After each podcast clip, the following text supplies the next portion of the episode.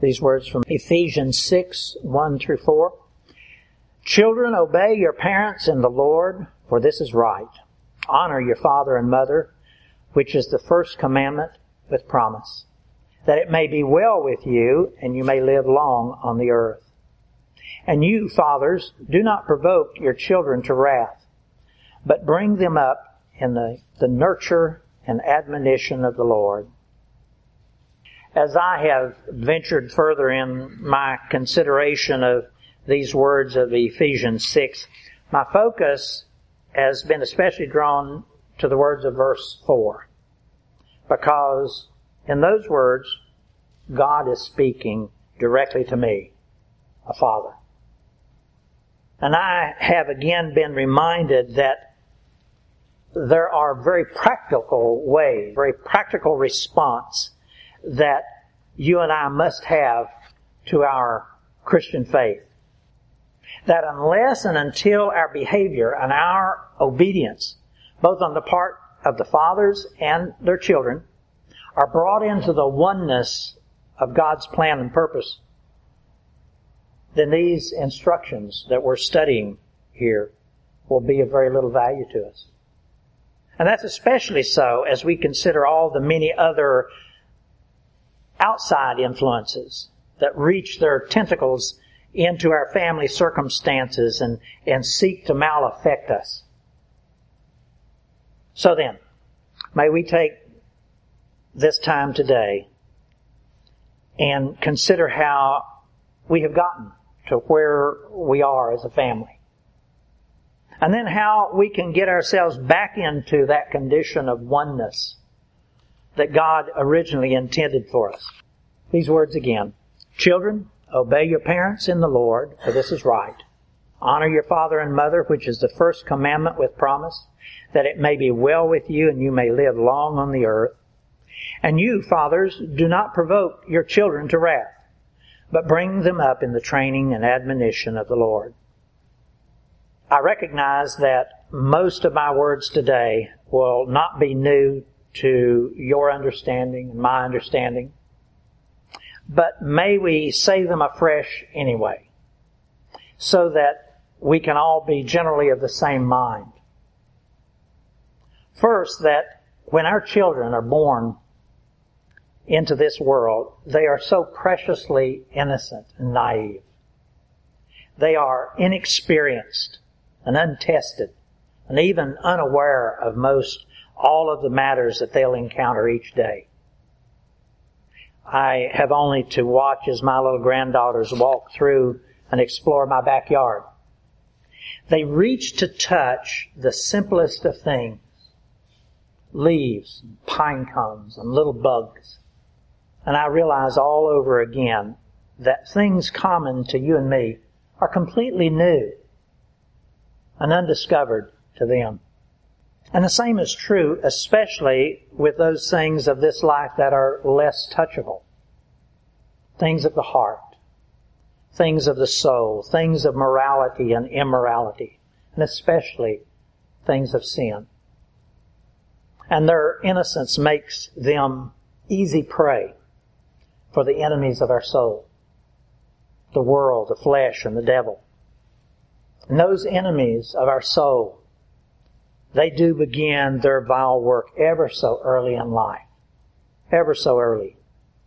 The evidence of that can be seen when our little ones begin to throw fits at some of the worst times and in some of the most inconvenient of places.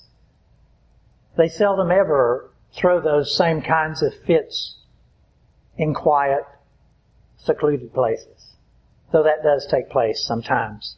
But they do their worst, it seems, in the inconvenient places, like in the supermarkets, in our restaurants, in church. A few days ago, one of my beloved granddaughters decided to blast out with one of her fits in a crowded restaurant. All of those things and places are especially difficult. But when we add in the presence of other people with their judgmental stares, such as in a church, why don't those people take their children to the nursery? Factors like that, those judgmental stares that we know are being directed towards us, they should not matter, but they do. And they come into play because of one thing. Our ego. The ego of the mother and the father. Which brings both the child and the parent to this condition that we're speaking about here in verse 4. And you fathers do not provoke your children to wrath. Ego is such a powerful force within us. Pride is the most destructive force that a person will ever encounter. And we each have an overabundance of it. And in those inconvenient moments of a church service or a crowded restaurant, a parent, especially us fathers, often make choices that we should not make in an effort to quickly quell the, that onslaught of that kind of fit that we know our little one is capable of throwing. We respond wrongly. Now yes, secluded within our own home, we might make a better choice. We might have a more godly response. But knowing that we're being stared at by everyone around us brings immediate frustration, wrong responses. And yes, we might try to quietly slither out a side door with our erupting child. But when we get to a secluded place, we too often let them have it with both barrels. Frustration driven by ego. That's sad, but it's true. And if those kinds of episodes take place very often, of which they do very often in the ages of two to three years old with our children, too often even when they take place even in our homes and are not governed by those thoughts of what others might be thinking about us. There's an antagonism between the parents and the children that begins to build and build. And if truth be known, the parent and the child sometimes get to where they don't even like one another anymore. I have seen that take place. Now, yes, those frustrations do mostly subside when the little ones get a little bit older and love then resumes. But unfortunately, listen, unfortunately, those episodes do often leave long-term barriers between the children and their parents that remain hidden beneath the surface. And that's part of the warning that God is giving here in these words. And you fathers, do not provoke your children to wrath. May I again remind us of something that was said in an earlier message. That though verse 4 seems to speak only to fathers, the Hebrew word here for father, pater, also has implications of both father and mother. And it is sometimes translated as parents. So then mothers, you should understand that these words about not frustrating and provoking children to anger equally apply to the mother. And though these words be few and only a small part of one of the scripture verses, it becomes so very important as our children grow into adolescence and teens. That is when the enemy of our soul really begins to be far more effective and demanding. The world, the flesh, and the devil are ever so clever in plying their talents on those naive, untested, unprepared adolescents, 10, 11, 12, 13, 14 years old, and then on into their teens. And may I again give us the warning that was given in an earlier message that even though our children be young and naive, they will surely at a point become mature enough and often much earlier in life than we think. But when that occurs, then they are fully accountable to God for their behaviors. Again, that's why God directed verses 1 through 3 directly to the children.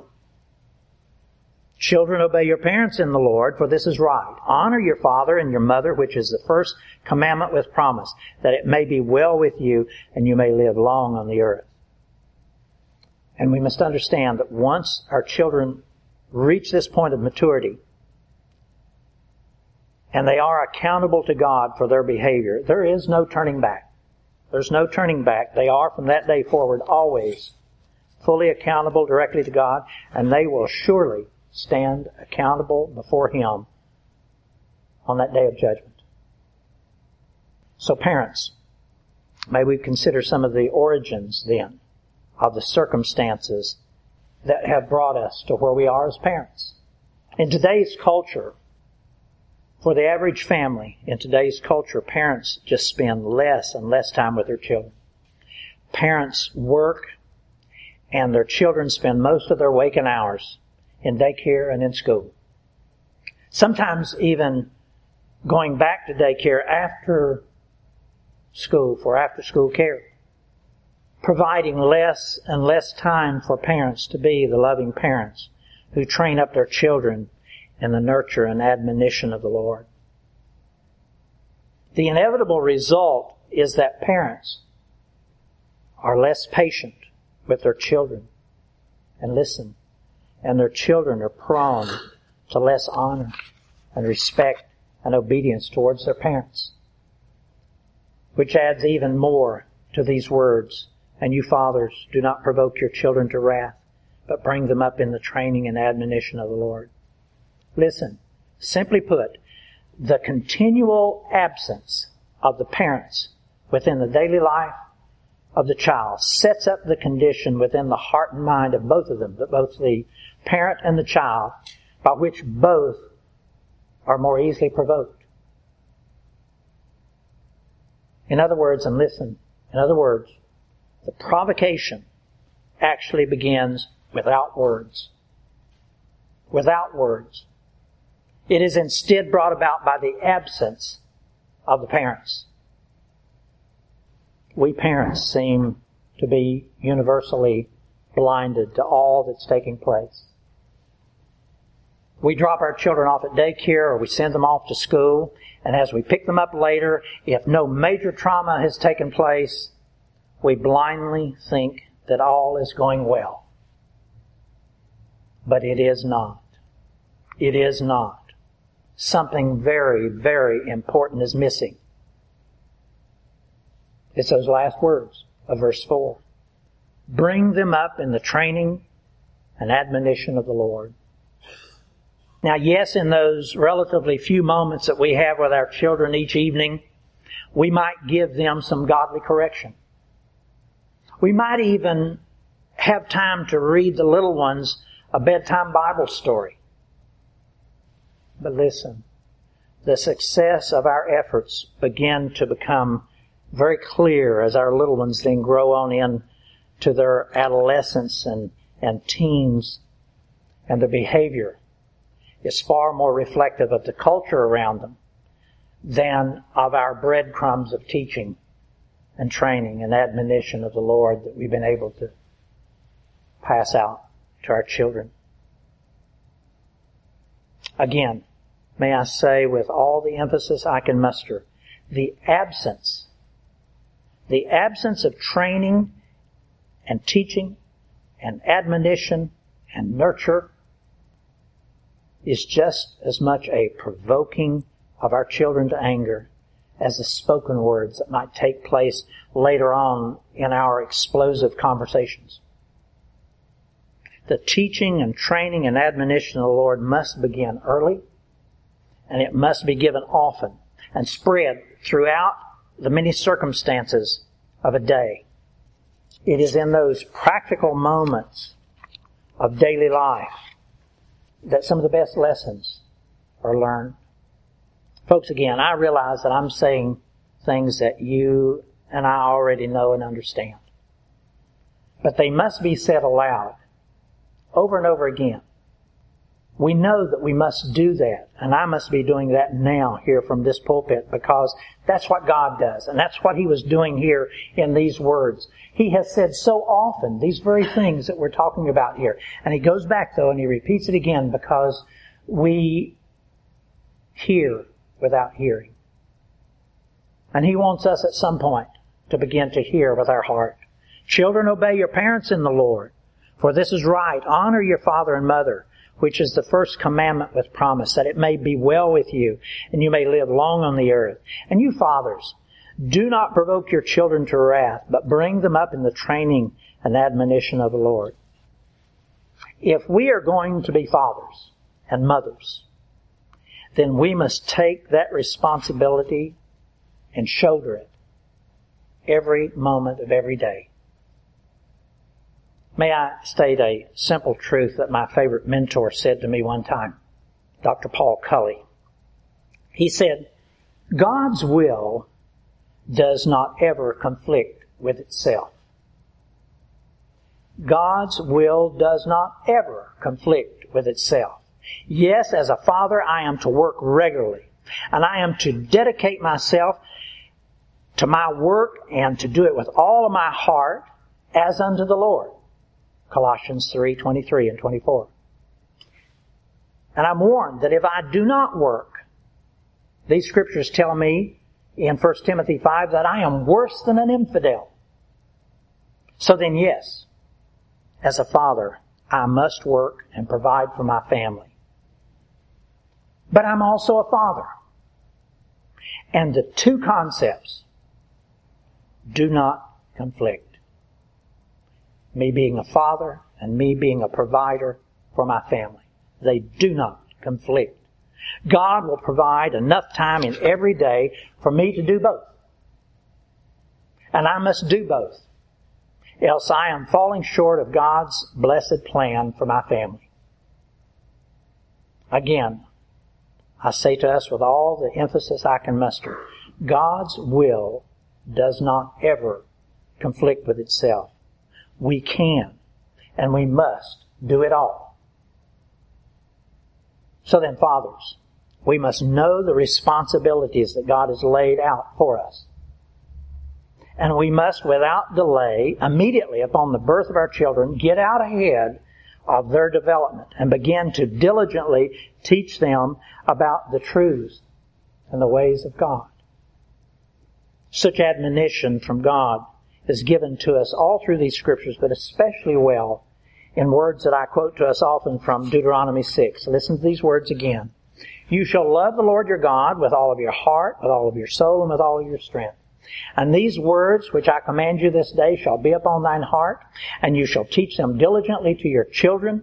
You shall talk of them while you sit in your house, as you walk by the way, when you lie down, when you rise up.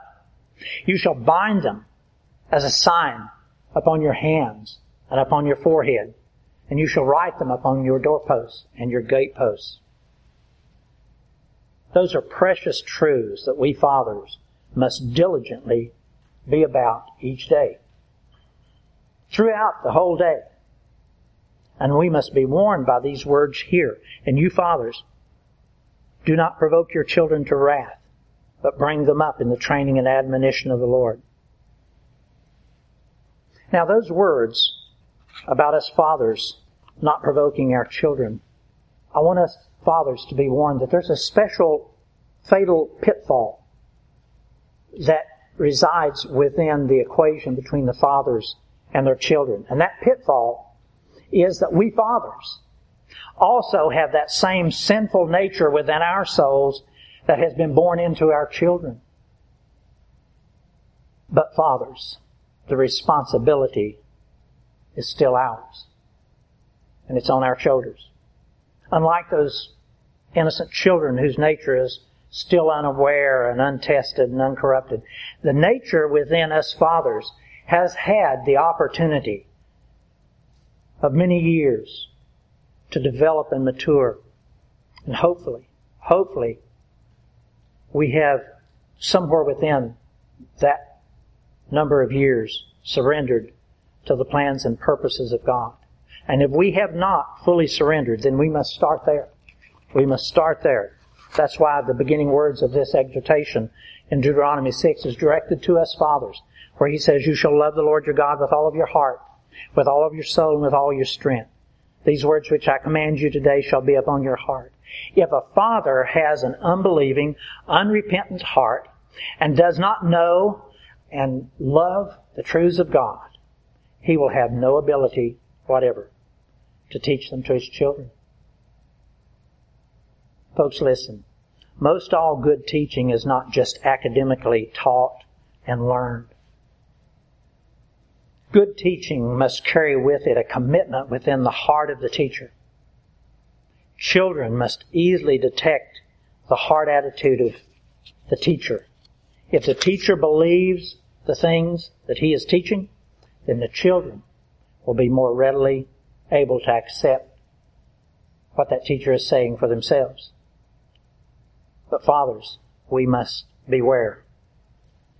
If we don't fully believe and accept the truths that we are teaching to our children, then neither will they. Neither will they. So then, absolutely, without fail, fathers, you shall love the Lord your God with all your heart, with all of your soul, with all of your strength, and these words which I command you today shall be upon your heart. Now with that foundation, then, we are to then turn and teach them diligently to our children. We must believe it first, have it in our hearts first, solidly, and then turn and teach it to our children. As we sit in our house, as we lie down, as we rise up, as we walk along the way, we're to bind it on the palms of our hands. Everything that we do with our hands has to have the truths of God within it. Everything that we have in our minds says bind it upon the foreheads. Everything that we think has to have those same truths embedded within them. And we shall write them on our doorposts and on our gateposts. Anybody that gets near our house needs to know that's a Christian family that lives there. And they act like it. Now question, as we read these words here about teaching these commands. What are those commands? Are they the Ten Commandments? Do they also include all those Old Testament laws given in the book of Deuteronomy? In a sense, yes, they do. But thankfully, Jesus explained them more appropriately for your in my generation. And the Holy Spirit rewrote them through the writers of the New Testament so that you and I can better understand them. And it is in these scriptures that the Spirit and the power of God reside. This is the very breath of God. That's what the scriptures tell us. This is the very breath of God. And it's in these scriptures that the power of God resides. As fathers, we must understand that we must not substitute our battle-worn, homespun, bootstrap wisdom for these truths, these powerful truths that are here in these scriptures that come directly from God. But we must do instead as He commands. And that is, we must give our children His truths, His commands, His wisdom. It is by His words of truth and His wisdom that our children then will be able to grow in the nurture and admonition of the Lord and grow into godly and mature young men and women who will then in turn teach these same truths to the next generation, our grandchildren. May I close with these words? This is from 2 Timothy 3, and this is the authority of the words that you and I are to teach to our children. 2 Timothy 3 verse 16, all scripture is given by inspiration. And again, that word inspiration means the very breath of God. This is the very breath of God. All scripture is given by inspiration of God and is profitable for doctrine, for reproof, for correction, for instruction in righteousness. Everything that we will ever need to teach our children is in these scriptures.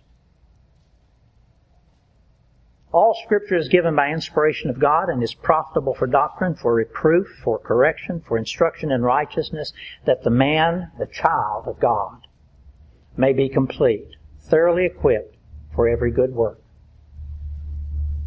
Let's pray.